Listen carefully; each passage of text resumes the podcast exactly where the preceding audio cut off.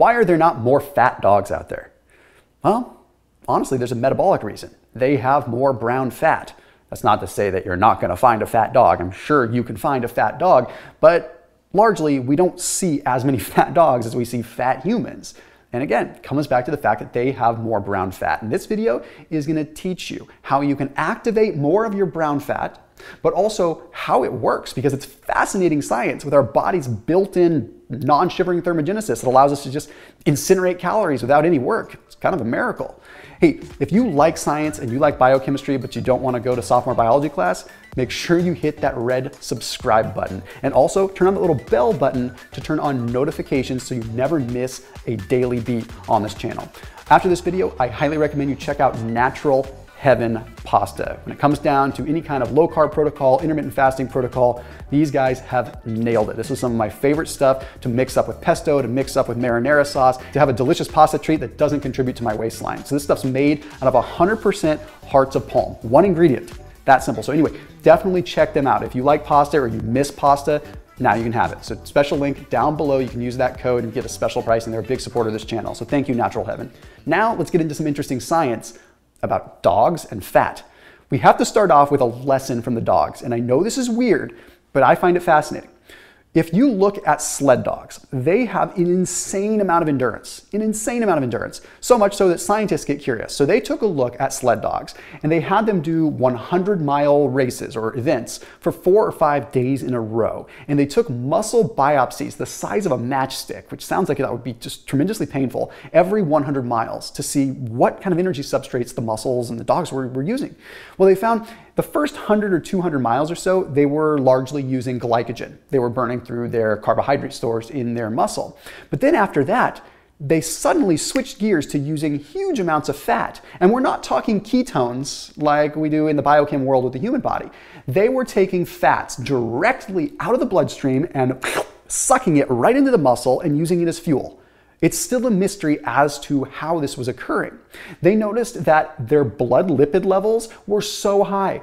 They were eating so much fat, the fat was in the bloodstream and going straight from the bloodstream into the muscle to be fueling it. This is fascinating because we now see that these dogs have so much mitochondrial density, which is going to come back to play later in this video, so much mitochondria that they can handle just an exorbitant amount of fat flooding their body, their cells at one time, and their body just uses it.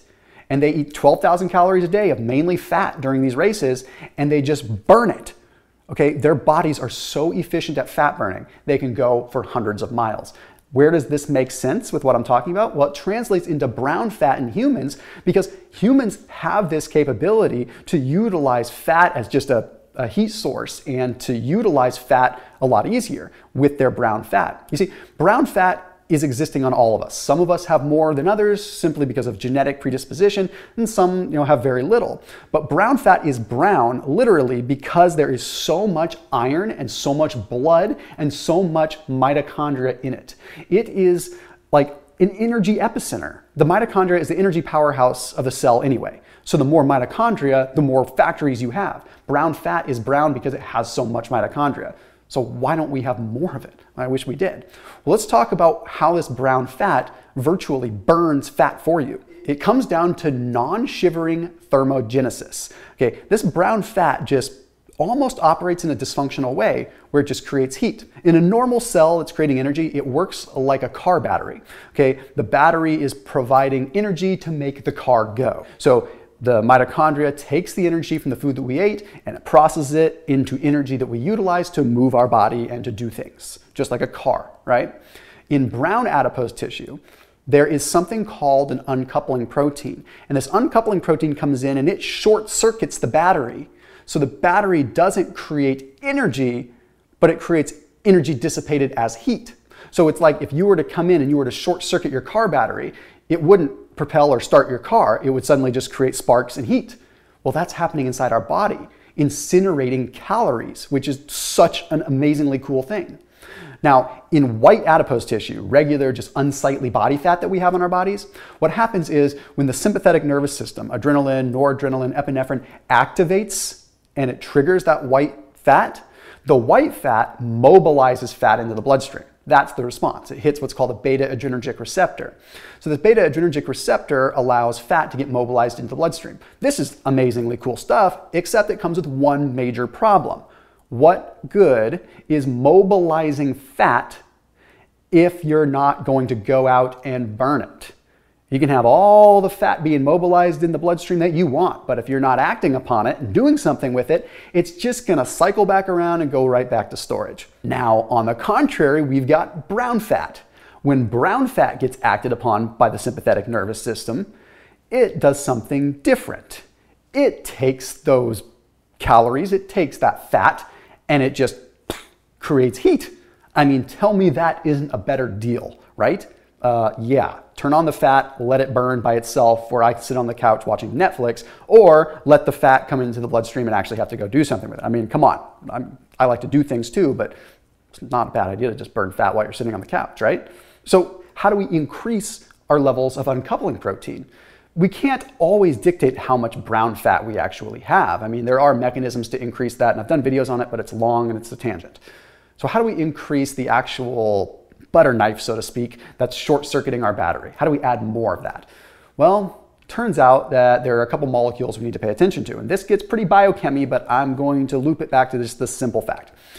Mainly, it comes down to something called PGC1A. PGC1A is a molecule that's been heavily researched, and there's a lot of confusion surrounding it. Uh, it seems to activate uncoupling protein, but PGC1A can't possibly activate uncoupling protein because it doesn't have an ability to bind to a transcription factor, to bind to DNA. So it needs a bona fide transcription factor along with it. Well, a lot of the research has now found that that transcription factor that it needs is something called interferon regulating factor 4, IRF4, or interferon regulator factor rather. This IRF4 binds to PGC1A, binds to the DNA, and triggers the release of uncoupling proteins. Turns out that animals that do not have IRF4 end up obese. They end up cold intolerant, makes sense because they can't do non shivering thermogenesis, and they end up insulin resistant. So this IRF4 is pretty dang important. Well, what are some of the best ways to increase IRF4? Increase your ability to utilize fats. So fasting, massive improvements in IRF4 and PGC1A therefore resulting in more uncoupling proteins. Okay. Another way is going to be proper meal spacing, having your timing between meals being very strategic, having longer gaps and no snacking so you actually get the activation of glucagon, the upregulation of glucagon, which has this circumnavigating effect on that. Another thing is a utilization of things like oleic acid, okay? So oleic acid is going to be in avocado oil, it's going to be in olive oil. The oleic acid has something known as oleoethanolamine, which has a direct effect on PGC1A as well. So we combine that with PGC1A. Anyway, long story short is fasting, monounsaturated fats and proper meal spacing has a big effect on this. You could have probably fast forwarded to the end of this video just to see this, but come on, we needed to hear the dog science too. As always, keep it locked in here on my channel. I'll see you tomorrow.